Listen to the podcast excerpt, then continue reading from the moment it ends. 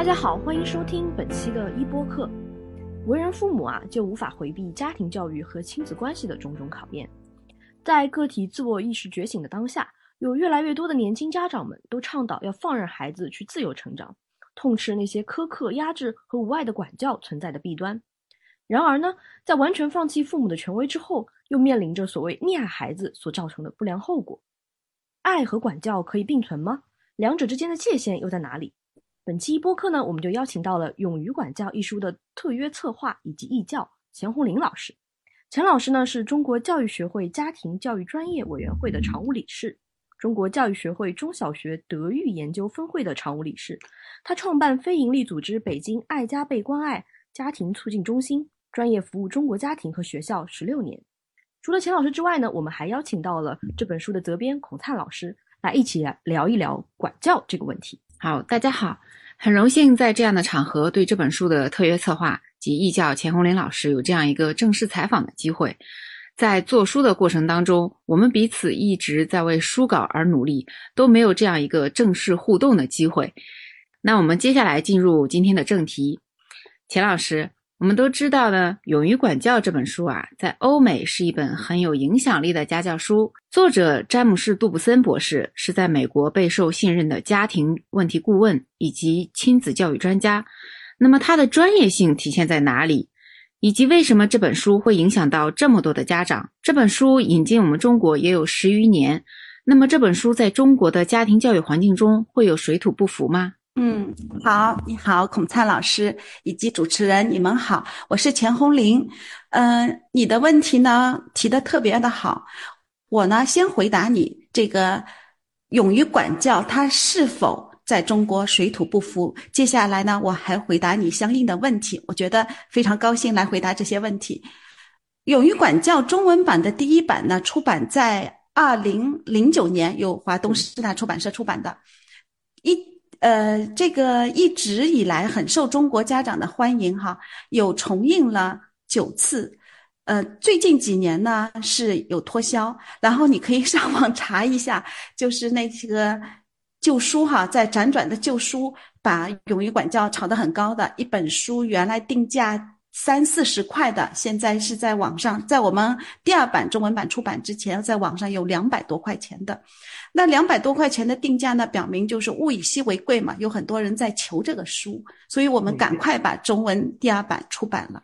我呢也接触在专业服务呃中国的家庭以及中国的中小学的家长委员会的这个这个服务的过程当中，专业研究的过程当中，接触过很多的学校的校长、主任以及。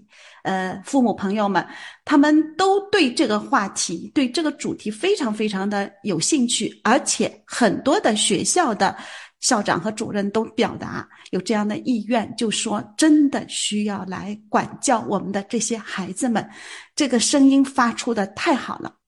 那么我们再回到你说他的专业性哈，他的影响力，我们再回到呢，就是。杜布森博士，哈，Dr. James Dobson，他在写作和修订《勇于管教》过程当中的这个大的背景，哈，《勇于管教》的英文版呢，它是写作于一九七零年，呃，杜布森博士当时面临的大的背景是这样的，就是美国呢，呃，经历二战之后呢。嗯，就是马上就掀起了一个婴儿潮，嗯，很多人回就是有一个幸福的生活，很多人生孩子，享受家庭生活。呃，这个时候呢，呃，很多的家庭开始相信专家们的一些指导，而一九五零年代、一九六零年代，专家们的指导，或者说当时的主流的教育思想，就是放任的教育思想。呃，杜布森博士呢是在。面对这样的一个大的教育背景，所以他提出了一个非常强有力的声音，哈，他就说要勇于管教。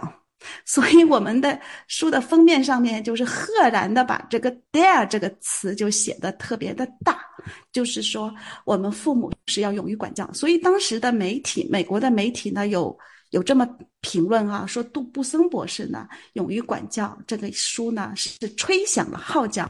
所以我们要说，它是一个，呃，面对当时的教育的大背景而勇于发声的这么一本书，而且出版之后就有很大的影响力哈。一九七零年出版英文版，一九七二年呢就入选了美国白宫五十本陈列图书之一。呃，之后呢一直在欧美非常的畅销，一几先是很畅销，并且是畅销书，发行量呃是到了三百五十万册。这个管教啊，这个话题啊，这个勇于管教，或者是杜布森博士在《勇于管教》一书里面提出的这种这个管教的观点、思想以及方法呢，它是经得起质疑的教育智慧。这个并不是杜布森博士他个人的首创哈，嗯，他是来自于几千年的两栖文化的育儿智慧。不是说他突然之间在一九七零年代独创了某种育儿的思想，而是他将来自于几千年的这个呃文化的智慧，他又重提，是这么一个。我还想说一下哈，就是说管教啊，它是一个世界性的难题，不仅是我们现在中国的。在校的老师或者在家的父母们面临这样的难题，而且它是整个的世界难题。就是说，我们从书当中会看到，就是在美国或者其他的西方社会的父母们，他们同样面临这么一个难题。那难在哪呢？难在就是我们首先要做出判断就很难，所以有做出判断之难。哎，我们不知道我们该。怎么去做？我们应该选择什么样的认知思想？我们也不知道什么样的方法，所以第二个就是选择方法之难。我们不知道用什么样的方法去做。我收到很多很多的父母朋友们的一些疑问，他说：“哎，这个方这个时候我该怎么做？”比如说前阵子就会有父母问说：“孩子天冷了，他不想加衣服，他就穿那么单薄出去，我该怎么做？我是不是要打他？”那明显的，这个不属于，就是说他应该去管教他，是需要孩子去获得这个天冷了这么一个一个认知哈，他应该去尝试天冷和他衣服之间的关系。但是我们中国呢，最近一些年也是非常的溺爱孩子，而且主流的一些思想。或者说，我们家长普遍的接受了一些思想呢，就是说我们是不能够对孩子做多太多的规矩。我们做了太多的规矩呢，孩子可能就会，呃，没有创造力啦。我们的孩子以后就呃不行了。所以我们不能够做太多的规矩，判断之难，选择方法之难。另外，我们付诸行动之难，我们还面临这样的难题。即使我们在认知上哈，我们。有了判断，嗯，我们方法也也觉得学了一些方法，我们也知道怎么去做，但是我们真的要落在行动上也很难。所以呢，《勇于管教》这本书啊，我非常的就是强烈推荐，而且不仅是强烈推荐，而且觉得真的是呃可以当做一本非常非常好的书放在家里面。它是一本思想之书。思想之书，它就是帮助我们提高自己的审辩力，我们去去审辩到底什么样的思想才是好的。同时，它也是一个方法之书哈。孔灿，我们俩来来回回做了这么多的这个文字哈和那个出版的工作，对对，我们会发现里面对吧？我们会发现里面有很多，嗯，它里面也推荐了很多的方法啊，比如说那个有。呃，一些工具啊，还有里面的问与答呀，都是提供了方法。还特别的呢，这本书也是一本对照之书。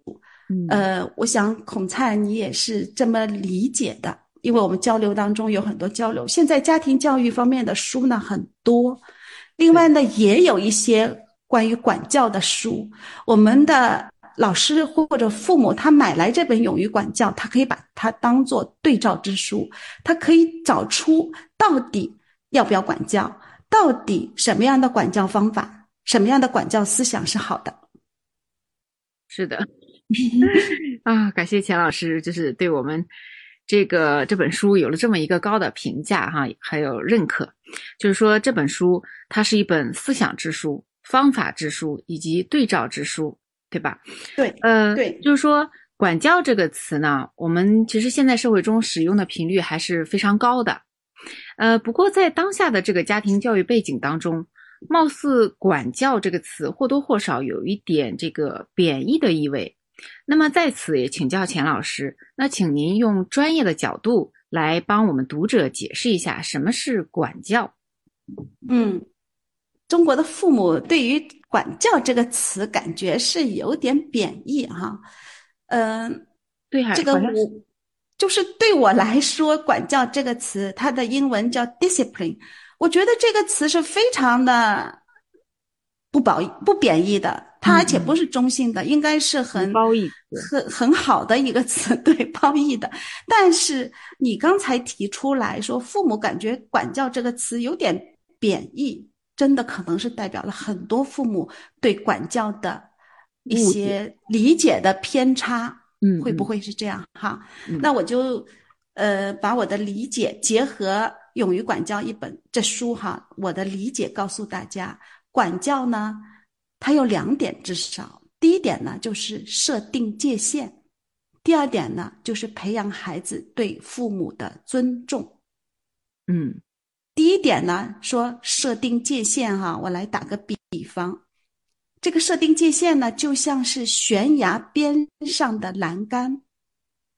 我想，我们就是说，很多人去过旅游的地方，即使没去过，我们也看到很多的图片，就是在悬崖的边上，如果你设好了栏杆，那个时候你就有安全感了，而且你知道，你在这个栏杆以内，你可以做很多的事情，不能够越过栏杆。所以，我们教师。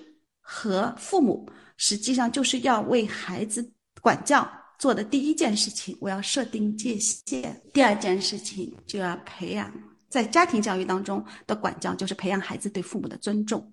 那刚才我们说了，设定界限就好比是悬崖边的栏杆哈。嗯，那这个栏杆的话呢，就是我稍微来解释一下，比如说两岁的孩子。对于两岁的孩子来说，这个栏杆是什么呢？比如说不能去碰电，这是一个栏杆，就是设定的界限。另外呢，我们呢不能够穿乱穿马路。嗯，有好多男孩啊，他就是活力四射哈，就是很喜欢奔跑。那然后呢，他就是会在走在那个人行道上的时候，突然之间就穿过马路了，就是他就没有这个界限。所以，父母要为孩子设定界限，你不能够随便乱穿马路，这个是要发生人命的，对安全事故啊。那么，另外一个解释，我解释一下，就是两岁的孩子的一个界限，就是他不能够用手打大人。有的时候，孩子啪一下子就把爷爷奶奶打了，啪啪啪。然后，有的时候父母还会笑，你看他会打人了，嗯。对对对，这个时候实际上是一个界限，对，就是说父母要跟孩子说，你不可以打爷爷奶奶，或者你也不可以打爸爸妈妈，在这个时候，这个界限要设定的特别的清晰。那么当然了，十几岁的孩子，呃，也不一样哈。我们比如说十岁的孩子，我们就这个界限，父母上网的时间、上网的内容是要有设定界限的。那么青春期的孩子，你比如说与与异性的约会，就是你们一起出去玩啊，等等啊，更要设定界限，不能晚归。比如说你八点或者九点你就应该回家，跟男女同学之间是要有清晰的界限等等。所以呢，我们父母要设定界限。那么我呢，一定要声明，管教啊。他一定不是这个一些严苛的、严酷的、暴力的、父母发泄情绪的这种方法，一定不是。嗯，管教跟他无缘。所以我刚才想哈，就是说孔灿他说，哎，这个管教这个词，他有点贬义，父母有点拒绝，是不是？我们跟这些有一个联系。有可能就是现在的家长会把这个“管教”这个词跟您刚才说的那几种，就是比如说严酷的、严苛的、情绪暴力的，而且是父母他完全是一下子受不了，然后他自己的情绪宣泄的，完全无缘，但是呢，有可能 很多父母把他跟他对关联起来。对我，我估计很多父母他就是在众多场合中，他可能管制不了自己的情绪，就一下子就是爆发出来那种，然后他就觉得自己事后啊，刚才是在管教孩子，可能就把这个词跟这个不好的一些情绪联系在一起，那就做了这样子一个不好的联系。对，其实或者我们说我们要讲的勇于管教是一个好的管教，对，就是刚不是像那些啊。像您刚才说的，就是不同的年龄有它不同的界限，也就是可以理解为就是不同的规则意识嘛。也可以这么说，就是可以理解成规则哈，但是我们还是要说，就是拿出一条线，这是一条界限，你是不能预约的。有些东西人就是不能预约，实际上对于我们成人来来说也是这样，是是的，对的，是吧？就是我们成人来说，就是不能偷盗啊，嗯、有能一个够底线嘛。对，这这个是这个底线是就是不能预约的，完全不能预约。对，不能作假，也是一个不能预约的。对成人来说，对于孩子来说，就很小的时候你就不能让他撒谎。但是我听到很多的父母会说：“哎呀，小孩子嘛，还有很多的，就是说有一些见解，他会觉得小孩子会撒谎，他是一个认知的提高，会觉得很欣喜。那可能在认知上来说呢，一个会撒谎的孩子呢，他现在会撒谎了，他表明他认知确实是是是有进步了，但是在道德上面，在在底线上面是不可以的。你不能说就是因为认知进步了，我们就应该为他欣喜。实际上，好多孩子，实际上我们现在也会发现，成人世界当中有很多的作假。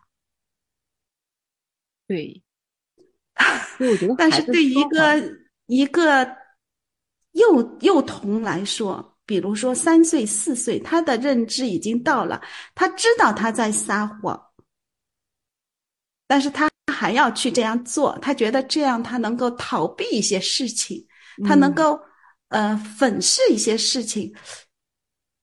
我觉得是父母是必须要把他拉回来的，这个界限正确的道路上来的。是是是，呃，您刚才也提到了，就是说我们管教当中，其中之一还有一个是要培养孩子对父母的尊重。对，对这一条也是我们本书当中呢，就是提到的首要的原则哈，就是杜博士他提到了管教的首要原则就是培养孩子对父母的尊重。呃，那么我们想请您聊一聊，就是为什么把培养对父母的尊重作为首要原则，或者说我们怎样培养孩子对父母的尊重？在勇于管教的第二章当中呢，就是是专门的一章，标题就是培养孩子对父母的尊重是管教的首要原则。那我们先把这个原则的解释哈，或者是呃把它更生动的来讲解这个原则呢，先放一下来讲来讲一下一个当时的这个呃教育思想的这个这些情况背景。杜布森博士呢，他有说呢，就是整个的二十世纪呀、就是育儿的思想就在管教和纵容之间摇摆。因为这个《勇于管教》英文版的首版呢是一九七零年，修订版是一九九零年，我们的中文版呢是翻译自一九九零年的这个版本，所以英文叫 The New Dare to Discipline。有个 new new new 这个字是我们根据一九九零年的版本来翻译的，嗯、那么就是从一九九零年他来回望整个差不多整个二十世二十世纪的话呢，他就是说在管教和纵容之间摇摆教育思想。那也就是说呢，管教呢是强调父母的权威，是要培养孩子对父母权父母的尊重，这是管教。但是纵容的话呢，他是放弃父母的权威，拱手相让。我不能让你来来尊重我，因为你尊重我了，你的个性就没有了，嗯，你的自由就没有了。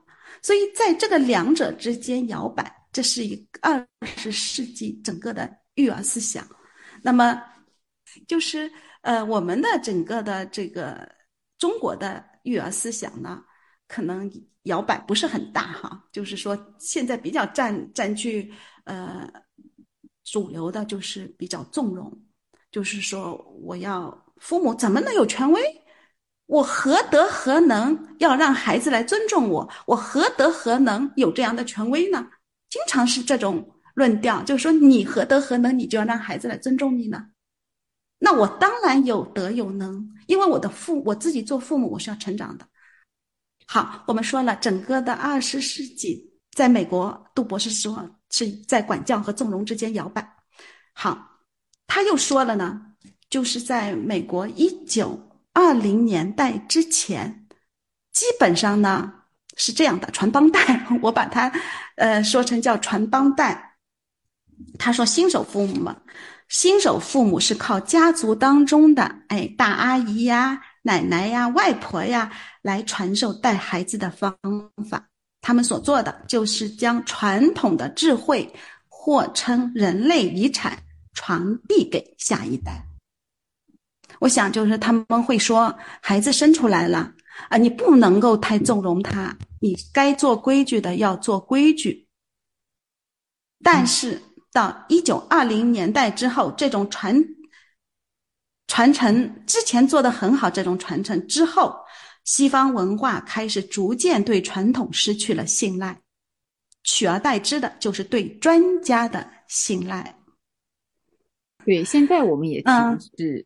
某某育儿专家，某某这个育儿学者，我们去听从他们的意见，就会觉得。那么就是对，是的。但是专家的意见你会发现呢，就是说，呃，仁者见仁，智者见智。就说，这个专家这么说，那个专家这么说。所以杜博士在一九九零年代。修订这个勇于管教的时候呢，他稍微梳理了一下，从一九二零年代之后，美国的那些专家，这个是这个观点，那个是这个观点。比如说，他又提到了华生，提到了斯波克等等这些人，他们的观点，也就是说，总体是在摇摆的。嗯，好，然后杜博士。在这个整个的文化的摇摆当中，或者是育儿思想的摇摆当中，他是坚定的主张是要管教的。所以在管教里面，首要的原则是要培养孩子对父母的尊重。然后也要特别提示一点，就是说，我们当父母的要培养孩子对父母的尊重。并不是说为了满足我们的虚荣心，为了满足我们自己感觉到的那种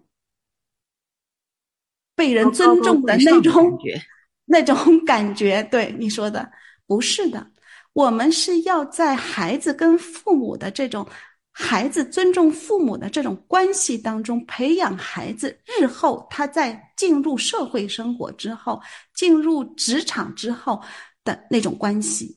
就是说，我们在社会当中，我们是要尊重传统、尊重权威、尊重秩序的。然后我们进入职场之后，我们也是要尊重我们的老板，尊重那个企业当中的秩序等等。实际上，这个秩序只有在秩序当中才能有创造。当然，创造力有很多因素，但是。不可能在混乱当中有创造力的。那我再举个例子，就是说，呃，就是培养孩子对父母的尊重是首要的原则哈。嗯，这个是这样。这个故事呢，实际上，呃，我想孔灿大概你也碰到过，我呢碰到过很多很多次，就是因为有的时候跟别的小朋友们一起 party 啊等等啊。呃，经常有这么个故事，这么我就把它浓缩成一个故事了。那三岁的小强呢？我们暂且把这个小男孩叫小强，他跟着妈妈一块去参加了妈妈的那个同学朋友的 party，然后是到一家人家家里去的。那小强呢，对这个主人家的孩子的那个玩具汽车特别有兴趣。觉得很好玩。玩了一会儿呢，他就偷偷的把这个玩具汽车塞到了妈妈的包里了。那 party 结束了，大家都要走了。这个主人的孩子呢，发现他的玩具汽车找不到了，那他也开始闹了。我怎么找不到呢？所以呢，主人家就会说：“哎，也许不小心，大家就是放到哪里了。”那小强妈妈打开包一看，在他的包里。所以呢，小强妈妈就会跟小强说：“说这是别人家的玩具，我们就还给他。”妈妈这么一说之后呢，小强立刻就大哭，说：“不要不要不要，不能不能不能！嗯，我喜欢，呃，我要玩。”然后妈妈又坚持了一下，说：“那这是别人家的玩具，咱们还是还给他。妈妈以后给你去买，或者我们今天下午就去买。”但是小强这下子更厉害了，他就在地上打滚，不能，就是不能够把这个玩具，呃，还给这个主人家。这个时候妈妈就觉得特别的尴尬，怎么办呢？所以他就跟这个主人说，也就是他的朋友说：“那说这样吧，我们今天就拿回去，嗯，要么就是我明天再拿回来还给你，要么呢，我就再买一个新的给你们。”那么主人呢也不好坚持这件事情，就这么处理了。我不知道你有没有遇到过哈，因为我我有五年时间还带领带过那个呃零到六岁的小朋友周末讲故事，所以我会接触很多小朋友，这样的事情是经常的会发生的，而且通常。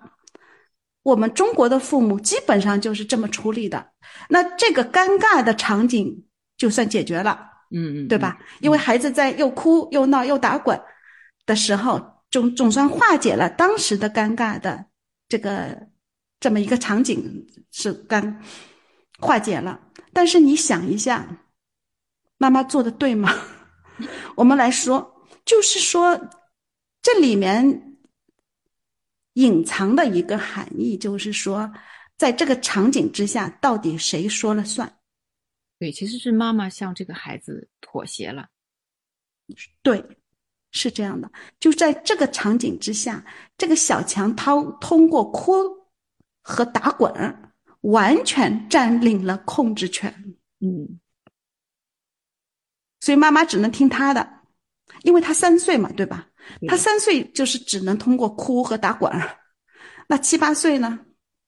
七八岁之后，他的力量就大了，他是可以通过更厉害的方式。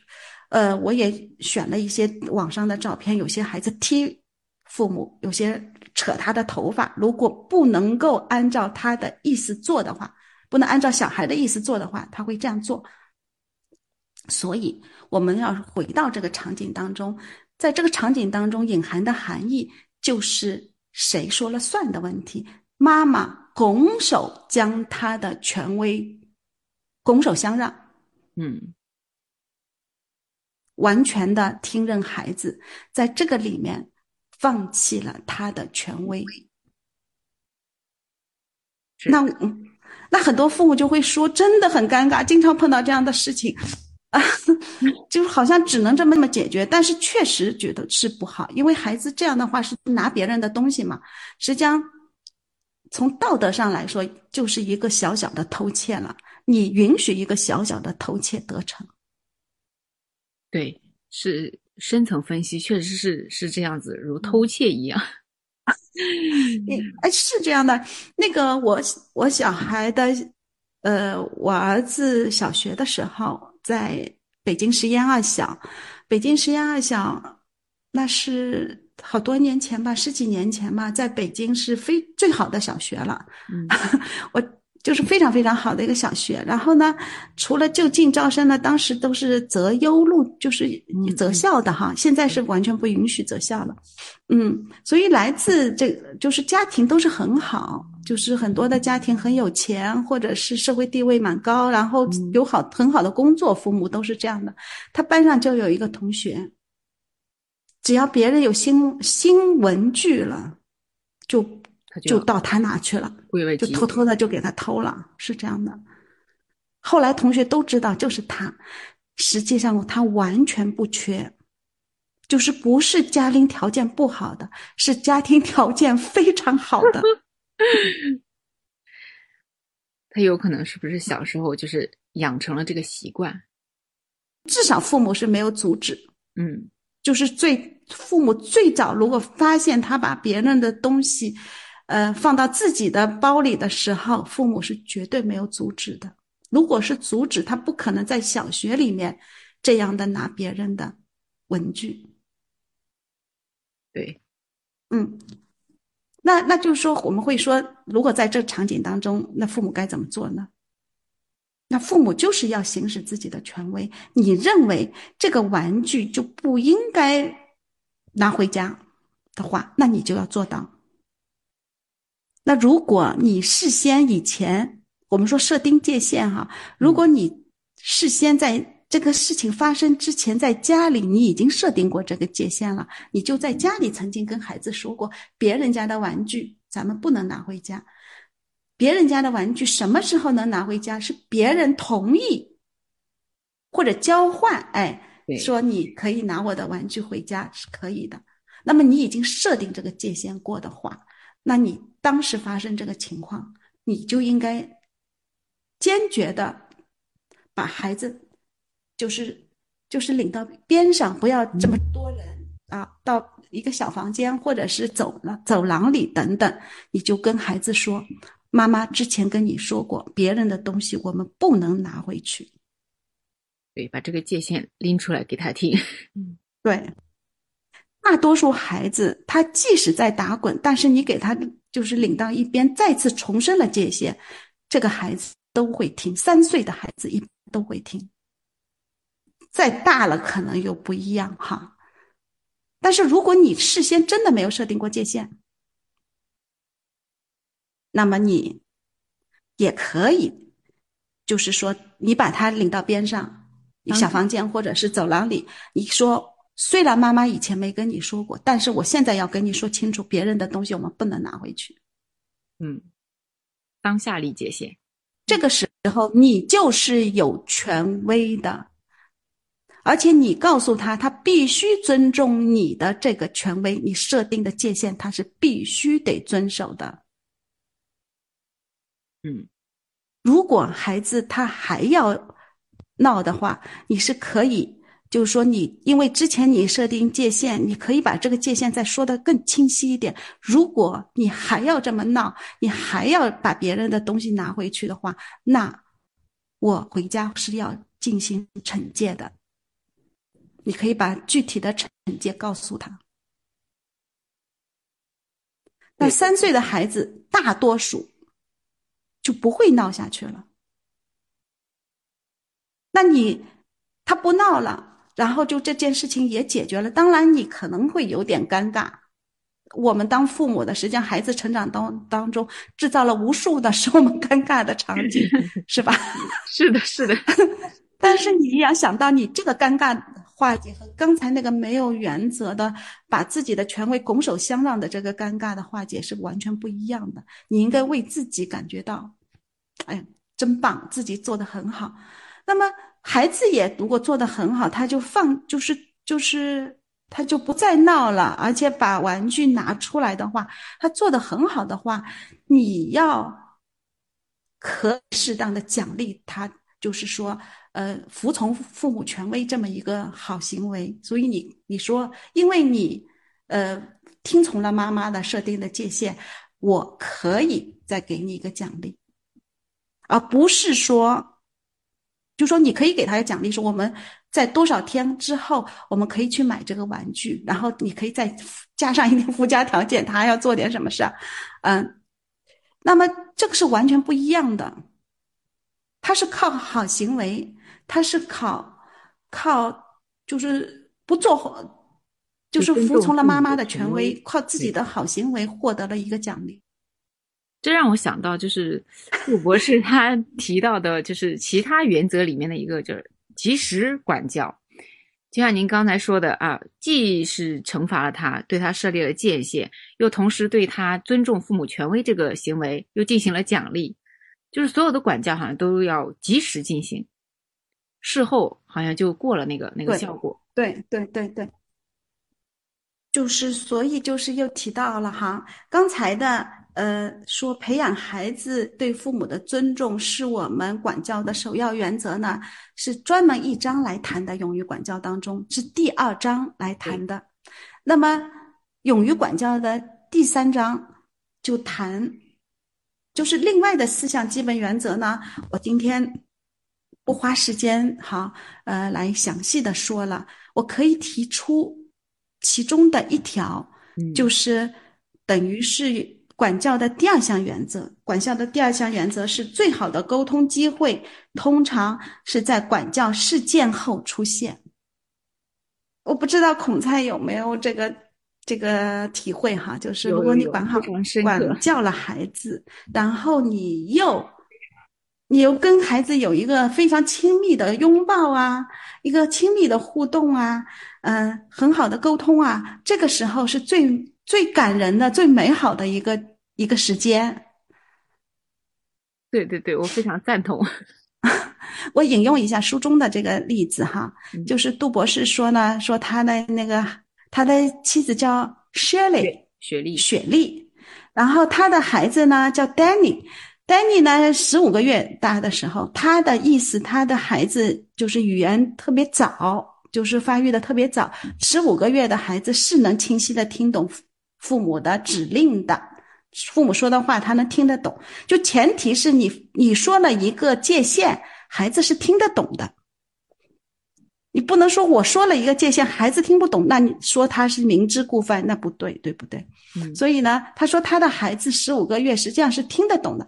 那个他说很冷的天，然后妈妈呢要烧这个火炉，他要从车库，然后穿过院子去拿这个木炭，然后再把木炭拿回来烧火炉。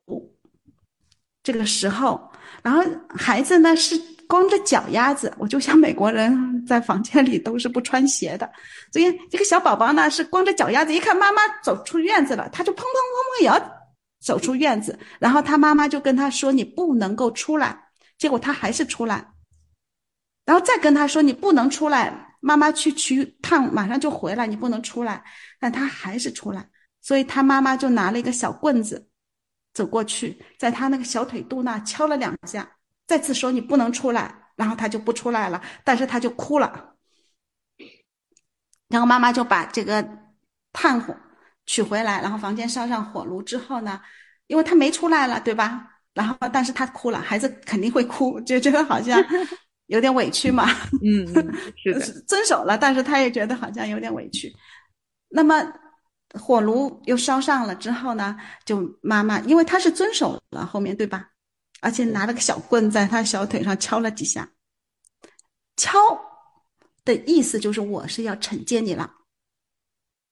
就是有的时候敏比较敏感的孩子，他被这么敲两下，他就会觉得你要打我了，是这样。所以我们说的之后，最好的沟通机会通常在管教事件后出现，所以妈妈是一定要把孩子抱在自己的身上的。所以 Shirley 就把 Danny 抱在他的身上，然后温存了很久。而这个时候，孩子跟妈妈之间的情感交流是非常好的。嗯那我呢，就是说也体会到好多次，因为我是我家孩子是男孩嘛，所以有的时候可能你要对他稍微，呃，更清楚一点。我觉得小小女孩这个棍子小腿这么弄一下，他就比较听话了。男孩子可能还要更更厉害，但是每一次你必须把孩子抱到膝盖上，小孩子哈。大孩子抱不到膝盖上了，就是要有一个大大的拥抱。那小孩子，你给他管教了之后，你给他抱在膝盖上的时候，哇，一下子他就哭，那可是感动的哭，特别特别感动哦，那可以哭好久，特别感动。然后你就这时候告诉他，妈妈为什么要管教你，是因为爱你。啊，然后这个事情，呃，应该这么做的，你现在也能够知道，以后会做得很好。这个是一个非常非常情感交流的时候，而且呢，这个应该是不能缺少的。嗯，很多的父母 在听我的课之后，都会跟我说说，实际上我们就缺这个，太缺了。对很多父母，其实让孩子就去。委屈或生气、伤心，就任他去。后面没有这个在及时的给他一个拥抱，或者说是更亲密的一些行为。是，而且前 两周前我做直播的时候，是为一家书店做直播的时候，有很多评论，有一条评论说揍他，揍到他怕。我说这个。这个不是我们说的勇于管教的意思啊！你千万不要理解错了，不能揍到怕，不能让孩子怕你啊！对，要让孩子是爱你的，是有一个非常爱的情感的交流的。其实这样也正好能让他知道自己错在了哪里。是的，是的，嗯，所以这个，嗯，就是管教之后有一个很好的。沟通的机会，一个爱的沟通的机会，所以父母是一定要做到的。管教之后，父母温柔的抚慰非常重要。他能告诉孩子，父母不接受的是他的行为，而不是孩子本身。嗯嗯嗯，我也稍微厘清一下。我我在自己的视频号里也是有板块，一个一个板块的进行讲的内容。呃，之前有一个板块我讲的就是孩子的个人价值感。个人价值感里面就是说，呃，个人价值感，我们零到六岁，父母要培养孩子的最重主要的一个素养就是孩子要有个人价值感。那个人价值感里面就会。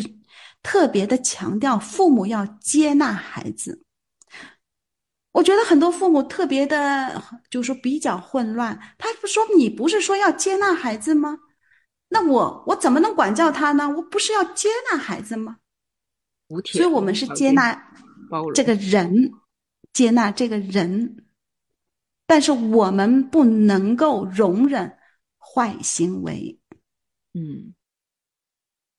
坏，所以你你在管教之后出现的这个温柔的抚慰的这么一个时间段，你是告诉孩子，我不能接受的是他刚才那个坏行为，而不是你本身。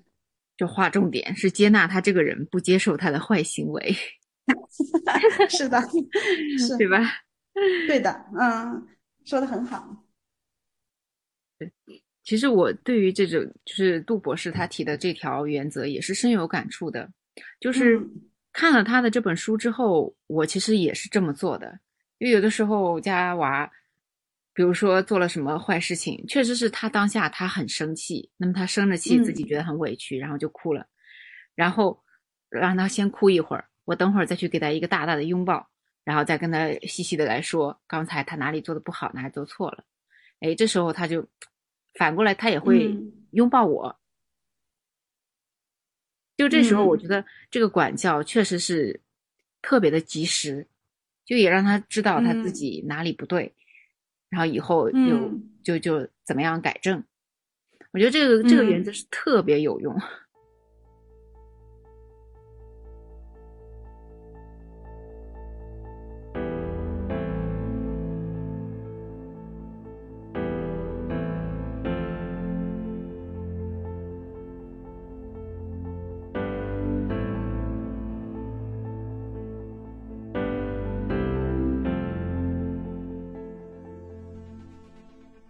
在做书的过程当中啊，这本书的封面，我觉得是给人特别大的震撼和力量感，因为它是有一个天平，那么天平两边的托盘是爱与管教，呃，在大众看来，可能爱与管教之间是矛盾的，就是在咱们做这个书的封面的时候，呃，因为是钱老师您坚持要放这个天平的，就是想问问钱老师，您觉得就是爱与管教他们是矛盾的吗？不矛盾啊，所以我们要一定要把这个天平放上去。你看哈，有爱，有管教，它就是平衡的，对吧？对，然后你假设想一下，如果我们只有爱的话，没有管教的话，那就是沉沉的爱，那就是溺爱。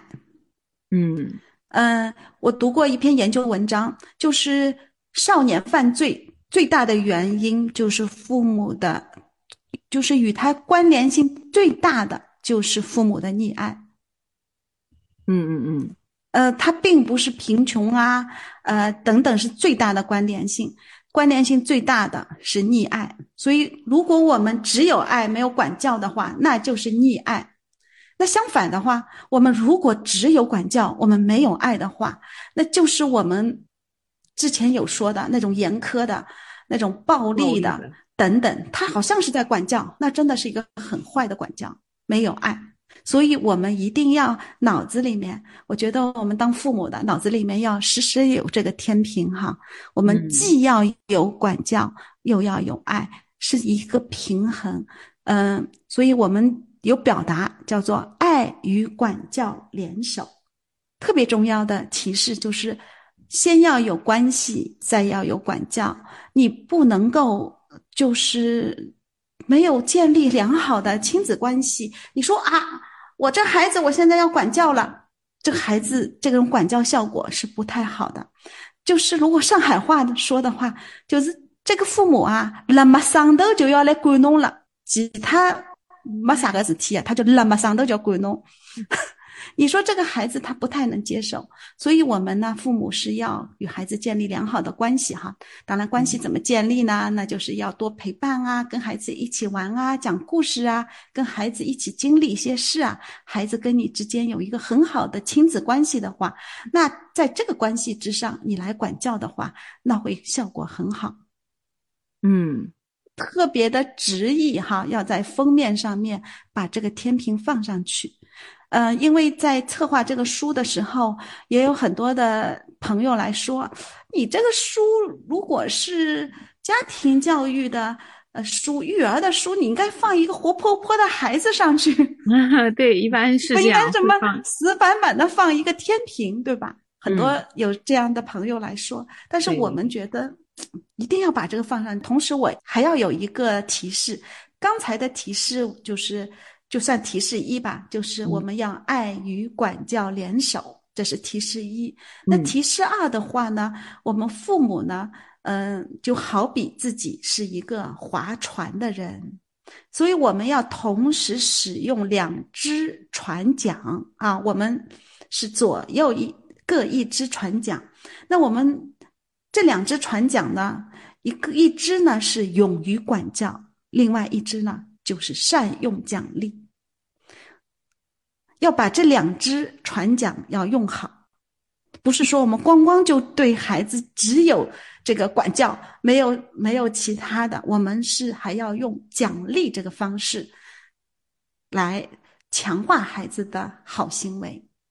哦，在管教过程当中，杜博士他强调了一种神奇的工具，呃，对家长而言是个非常实用的工具。相信读者很好奇是一种什么样的工具啊？想请钱老师跟大家分享一下杜博士提到的这个神奇工具。对啊，就是刚才我有说哈，我们父母就好比划船的人，他使用两只船桨，一只呢就是用于管教，另外一只善用奖励哈。所以我们善用奖励啊是很重要的。对孩子的好行为，我们是要使用强化定律来强化这个好行为。那么怎么强化呢？就是要奖励孩子。这个《勇于管教》这个书，它是一本特别全面的书，所以它又不仅讲这个我们怎么来管教，同时我们它来讲我们怎么样来使用这个神奇的工具，就是奖励这个工具。呃，《勇于管教》当中的第五章和第六章。都是在讲奖励这个神奇的工具。第一点哈，就特别重要，就是奖励必须快速兑现，就是因为小孩小嘛，他是他们 他这个耐心是有限的，所以你不能说，你不能对一个三岁的孩子说，嗯，半年之后妈妈给你买一个什么什么什么汽车，或者是乐高。这不行，对他来说太长了时间，所以我们是可以，呃，用书当中他做了一个叫奖励行为的清单。你是在把这个行为分成星期一、星期二、星期三、星期四，然后上面呢可以，嗯，贴小星星啊等等，攒了多少个小星星呢，就可以去买一个什么东西哈。这个我觉得，这个中国的父母和老师使用这个方法已经使用的蛮好的了。但是呢，我们在这个书当中有非常详细的这个操作的办法和一些思想，嗯，就是我觉得。值得去尝试做，是吧？孔灿，你是不是也给孩子开始做起来了？是的，是的。我觉得像最常用的一个奖励的方式就是给他贴纸，他现在是特别喜欢贴纸。比如说做做了什么，嗯，按时吃饭或者说是按时学习这这类的行动，就会给他一枚小贴纸，他会非常的开心。然后我们也会准备一个小本子，就是专门记录他的这些。讲 这些贴纸是因为什么而得到的？对，这个很有效，对十十岁以内的孩子非常非常有效，但是对十岁以上的孩子也有效哈。就是，但是他可能就是想的东西就比较大一点了。对对，不是用这种贴纸。呃，实际上我们每一个人这种奖励，对我们每一个人都是很有效的。其实我觉得不仅对孩子有效，对大人也是挺管用的。是的，是的，就是我们在企业当中通过很多的奖励嘛，来激发孩子啊，不是员工的那个积极性，也是这个方法啊。是的，是的，嗯，好的，呃，那我们前面都是提到了，就是杜博士对父母的提出的一些这个管教的原则工具，呃，那么我还想再提另外一点，就是老师们其实应该都清楚。今年上半年，我们教育部发布了中小学教育惩戒规则试行这个文件，呃，是规定今年三月一号开始施行。那么很多老师啊，原来不懂得如何在学校里管教学生，以及在什么样的情况下对学生进行惩戒。那么有了这个文件呢，让老师们也觉得有了一个抓手。那我们这本这本书的管教原则，它不仅仅适用于家庭之中，也适用于学校之中，哈。那钱老师，您可以谈谈杜博士在书中谈到的关于学校中的管教的看法吗？好的，那个这个书确实孔灿哈，就是我们在策划编辑这个书的时候，感觉到就是对我们的呃中国的中小学的老师也是会很有启发，并且有帮助的。因为它有专门的章来谈学校当中的管教，那么对学校当中的管教呢，我们中国的中小学以及教育行政部门是也在越来越认识到，在学校当中是要有一定的惩戒的。刚才你也提到了有惩戒条例的呃出台和呃实施等等，那谈谈杜博士他的观点吧，他呢？他认为，当时美国一九六零年代，美国主流的教育思潮就是藐视权威和管教，奉行放任的教育理论。这个我们在开场的时候就谈到了杜博士写这本书的教育的背景。那么，杜博士的观点呢？他认为，在学校的教育和教学当中，要特别的强调对秩序。尊重、职责和管教的必要性，强调这些的必要性。这些就是秩序、尊重、职责和管教。确实，我觉得这个原则在学校当中是非常适用的哈，就是让孩子一定要遵守学校的这个规则，无规则不成方圆嘛。但是我们确实也走了一些，我就说这种摇摆嘛，我们会在。过去呃十几二十年里面，我可能会更多的想强调，就是这种有放任的这么一个一个趋势吧。嗯嗯嗯，过去哈，嗯对是。那可否就请您举一个具体的例例子来解释合理的这个管教的方法？好啊，嗯，袁隆平院士哈是。我们中国人心目当中的一个非常，嗯，伟大的、重要的一个科学家，我就举他的一个例子，然后我们来对时下的管教的方法来做一个探讨，好吧？嗯，好的。嗯，我先呢，就是我们从袁隆平院士有一个口述的历史，他的《袁隆平自传》。是他口述的这么一个自传里面摘取一段，我先读给大家听。这是关于九岁的小袁隆平犯错受管教的故事。那是一九三九年抗日战争期间，九岁的小袁隆平正在上小学，全家六口随父亲逃难到了重庆。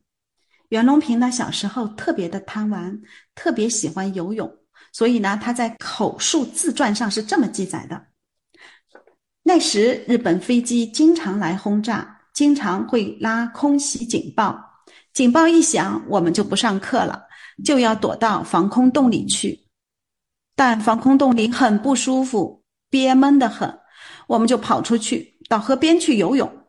一次呀，我带上我的弟弟隆德逃学去游泳，被父亲用望远镜远远看见。他气得提了拐杖，就到了江滩上来将我俩揪了回去，打了一餐饱的。我以为啊，拉上弟弟两个同时犯错误，罪责会轻一点，各打五十大板。结果哪晓得呀，逃学游泳不讲，还拉上弟弟，罪加一等。结果挨板子，狠狠的被打了一回。好，这是袁隆平院士的。口述自传里面的一段，那我来结合杜布森博士的《勇于管教》一书呢，我们从他的故事当中可以看到三点。第一点呢，袁隆平这个事情啊，九岁的小袁隆平他犯的这个错呢，叫做是明知故犯，知错犯错，就是说他知道这是错的，然后他还要去犯这个错。所以，面对这样的事情，就是我们说的叫明知故犯、知错犯错，父母应该给予管教，且要给予孩子轻微的痛苦。那么，袁袁隆平九岁，袁隆平他明知故犯，错在哪里呢？逃学是一项，他知道不可以逃学，对吧？他是明知故犯。另外呢？防空警报拉响期间还去江里游泳，又是一项，两项明知故犯。第二点就是袁隆平的父亲啊，他是一名小学校长，他的父亲叫袁兴烈，袁兴烈校长，他是这么管教这两个调皮捣蛋、不要命的孩子的。你看哈，袁兴烈校长一手拿着望远镜，一手提着拐杖，来到江边，把这两个不要命的顽皮儿子。揪回家，然后在家里打了一餐饱的，这个管教实施的很好。他将两个捣蛋鬼呢从公共场合揪回了家，不在公共场合管教孩子，在家里管教孩子，这是特别重要的一点。嗯，另外呢，他在家里是冷静下来管教孩子的，他依照孩子犯错的严重程度来实施管教。袁隆平这次的明知故犯、知错犯错是很严重的，所以父亲狠狠地管教了小袁隆平。第三点啊，这次管教呢效果正面，使得袁隆平心服口服。袁隆平院士八十多岁口述自传的时候，这个时候他已经是功成名就、儿孙满堂了。等于是七十多年之后，袁院士对父亲的管教充满了感激与深情。也就是说，从袁隆平的九岁犯错被管教的故事里面，我们可以看到，他父亲的这个管教是实施的很好。前面两点，我们说孩子他有什么错，他是错，他是明知故犯的错。第二呢，父亲的管教呢，他是呃没有在公共场合，另外他是冷静了下来，并且按照孩子的犯错的程度来实施管教的。第三呢，他效面效果很好，对不对？因为他八十多岁了，他还深深的牢记父亲的管教，充满了感激。但是我们也要来想一下，我提出这么一个问题哈，就是我们现如今，如果孩子犯了这样的明知故犯、知错犯错的错，我们该如何来管教？孔菜，你觉得听着好像这个故事太久远了吧？呃，我们现在这样给他来一餐饱的行吗？对呀，就是现在很少，就是能看到这个。呃，像袁隆平父亲这样给孩子一餐饱的这种，这这种行为，对，是杜博士哈，他在《勇于管教》里面也说，就是现如今父母要管教孩子难度会大一些。我从袁隆平的这个故事里面也看出来，为什么哈？就是说当时的时代啊，整体的社会风气和家族文化当中。就是我们说的管教第一条，就是孩子对父母的尊重这一条啊，是实实在在在那的。父母是有权威的，对这点你觉得是这样吗？嗯，我我觉得是的。对，所以呢，孩子呢是只要父亲管的对，他就心服口服，而且就是会伴随他一辈子。但是我们现在整个的社会的大环境、大环境、家庭当中父母的。确定权威等等，都有一定的挑战，所以我觉着哈，我还是给现如今的父母有有一个提示，所以我是结合了《勇于管教》一这书啊，哈，我学习啊，呃研究啊，讲课呀，接触很多案例呀，然后呢，我会有一个四步骤提示给给到我们的新手父母们，好吧，我来分享一下。步骤一呢，就是父母要设定界限并清晰的表达，特别的重要。就是我要跟你说清楚。刚才我们有说，两岁的孩子需要设立的界限，比如说不能独自穿马路。那么袁隆平这个故事里面，他的这个界限在哪呢？就是说不能逃学。另外一个就是防空警报拉响期间，你不能到江里去游泳，这是界限啊。那么父母已经设定了这个界限，并且清晰的表达。之后呢，有些孩子就听了，就不再去犯了，有吗？应该也有，有。但是有些孩子他是不 听的，对，呃，有些孩子还有这个步骤二了。如果都听了，那他没有再犯错，那我们就不需要惩戒。但是父母也算是管教，因为他设定界限了，对吧？嗯，对的。这呢，他就有有了我们说的。步骤二了，步骤二呢，它就是明知故犯、知错犯错，这一点特别重要。就是我们要知道，我们什么时候要来惩戒孩子了，就是他是明知故犯、知错犯错。那么明知故犯、知错犯错里面呢，还有两种情况，一种呢，他就好，我认了，我是这次又犯错了，他没有对抗父母。就是说，他们明知故犯、知错犯错，没有对抗父母的情况下，我们是可以设计一些惩戒的，呃，就是方法。比如说哈，对这个比比较不太严重嘛，所以就是可以用什么方法呢？就是立壁角哈，叫什么？我们上海就叫立壁高，对吧？弄多站墙角，嗯，对。站墙角，普通话叫站墙角，嗯，立壁角，立别高，侬就辣盖，侬好好就去反思反思一下，对，必思过。是我，我想孩子小时候，我是经常会使用的，非常清晰的跟他说，你这件事情错在哪里，然后你现在去反思，你去站二十分钟，然后如果一个三四岁的孩子，他二十分钟是站不了的，他一会儿就出来了。看看还有几分钟，然后再进去再站。但是不管怎么说，他得站满二十分钟。这种仪式也算是仪式感吧，蛮重要的。对，就给他知道这个是错了。呃，就是站墙角是一个蛮好的方法。另外就是说，剥夺他某种权利或者他他比较喜欢的事情。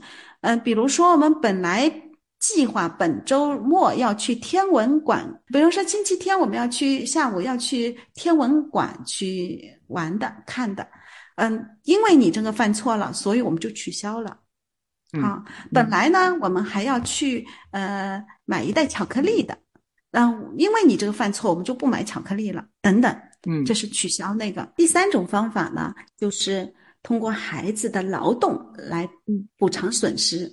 嗯，这里也要稍微说明一下哈，有些时候呢，嗯，这个孩子啊，比如说把碗摔了，他不是过失。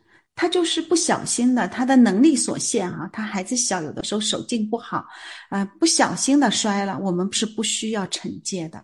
但是他有的时候，比如说发脾气或者怎么样，把一个东西摔了，嗯，损坏了，那这个的话呢，是需要一定的惩戒的。那么我们可以采取什么方法呢？那你就劳动哈，你你攒钱吧，你通过劳动攒钱，然后你再去把这个东西买回来，这种这些方法，那。另外的比较严重的，不是比较严重，实际上在孩子的犯错，所有的犯错当中最严重的，就是他明知故犯、知错犯错，同时他还对抗父母的管教，这个是最严重的。那最严重的呢？嗯，在杜博士的《勇于管教》里面呢，是说父母是可以使用一些使他的身体感觉到轻微的痛苦的。这么一个惩戒，啊，比如说，比如说那个刚才我们说到的杜博士的太太，呃，雪莉对一个孩子，他的小，就是他用个小棍在他的小腿上敲打几下。那如果是更大的孩子，嗯，也是可以。一般来说，在杜博士说，在九岁到十岁。一岁半到九岁到十岁之间是可以使用一些使他的身体感觉到轻微痛苦的惩戒的手段的。那对我来说呢，我自己的感觉呢，如果在我儿子身上呢，一般在七八岁，就七八岁之后你就不能够用这种方法了。呃，西方有说这个词叫杖责，我们现在叫身体比较轻微的痛苦。好，我们小结一下。就是管教的四步骤当中的第二个步骤，当他明知故犯或知错犯错的时候，你要实施惩戒。当当然，惩戒是据他的呃不同的情况、不同的犯错程度来实施惩戒的。那第三步骤呢，就是要让孩子清晰的说一遍：“我错了，我以后再不犯了，我不再这样做了。”那这个步骤也是少不了。那么我们回到这个之前我讲的故事，比如说杜博士的太太雪莉，她呢用小棍在孩子的腿上敲打了两下，孩子然后就不出院子了。那后来呢，他就把孩子抱在自己的膝盖上，哈，坐在炉火前。那这个时候呢，他就应他就会跟孩子说：“你看，你下次光着小脚，你还呃下雨天你还。”往院子里走吗？那他要说，以后啊，我不光着小脚往院子里走了，而且院子里在下雨，不能够乱走。这个就是孩子清晰的表达。那比如说，再回到那个三岁的男孩小强，他把别人家的玩具偷偷的放在妈妈的包包里，要拿回去，回家是要进行惩戒的，就是。啊，他听了之后你就不惩戒，但是你回去还是要跟他清晰的让他说一遍，就说以后再不要拿别人家的玩具了，回家不能不这个事情不能再做了。这是步骤三，步骤四呢，就是我们说的中国的父母是需要进一步去做到这个步骤四的，我们往往忽略的，就是父母要给孩子一个爱的表示。就是杜博士说的原则二，嗯，我们放在这步骤四是缺不了的。非常温存的交流，爱的表示，拥抱孩子，要使用爱的语言说：“爸爸妈妈惩戒你，是因为我们爱你，而且我们不会因为你犯这个错就不爱你了，我们会一如既往的永远的爱你。”如果大一点的孩子、青少年了，我们要紧紧的拥抱我们的孩子。这个步骤四是必不可少。那我们再回到九岁的袁隆平犯错被爸爸管教这个故事哈。就说我们说现如今的父母该怎么做？就是袁隆平的父亲袁兴烈校长在当时代，他给予给予袁隆平的九岁袁隆平的这个管教，管教的非常好了。我们刚才分析了三点，但是在现如今，我建议我们的父母们要加上第四个步骤，就是要以爱的语言，要用爱的。拥抱，要用爱的温存来结束这次管教，好吧？所以呢，就是把这个步骤四个步骤，我们给到父母朋友们。感谢钱老师讲解的这么详细哈，给了这个很生动的袁隆平的例子，还讲解了这个管教的四步骤。而且是一一分解的来讲这个四个步骤哈，感谢钱老师为我们分享了杜博士的这个育儿理念，这个勇于管教的精华，让我们知道了管教的首要原则是要尊重父母的权威。然后这期间在管教当中有一个很神奇的工具，那就是要正面强化，给予孩子这个必要的奖励。呃，确实我们。读者、听众朋友们也 收获了很多实用的育儿技能哈，我们也期待下一次能够继续听钱老师跟我们分享这个杜博士的这个育儿理念。嗯，好啊，今天的这一段交流非常的高兴，嗯，跟孔灿，将我们又跟收听的各位父母们也在做一个交流，非常高兴。那我们本期节目到这里就结束啦，感谢大家的收听，我们下期再见。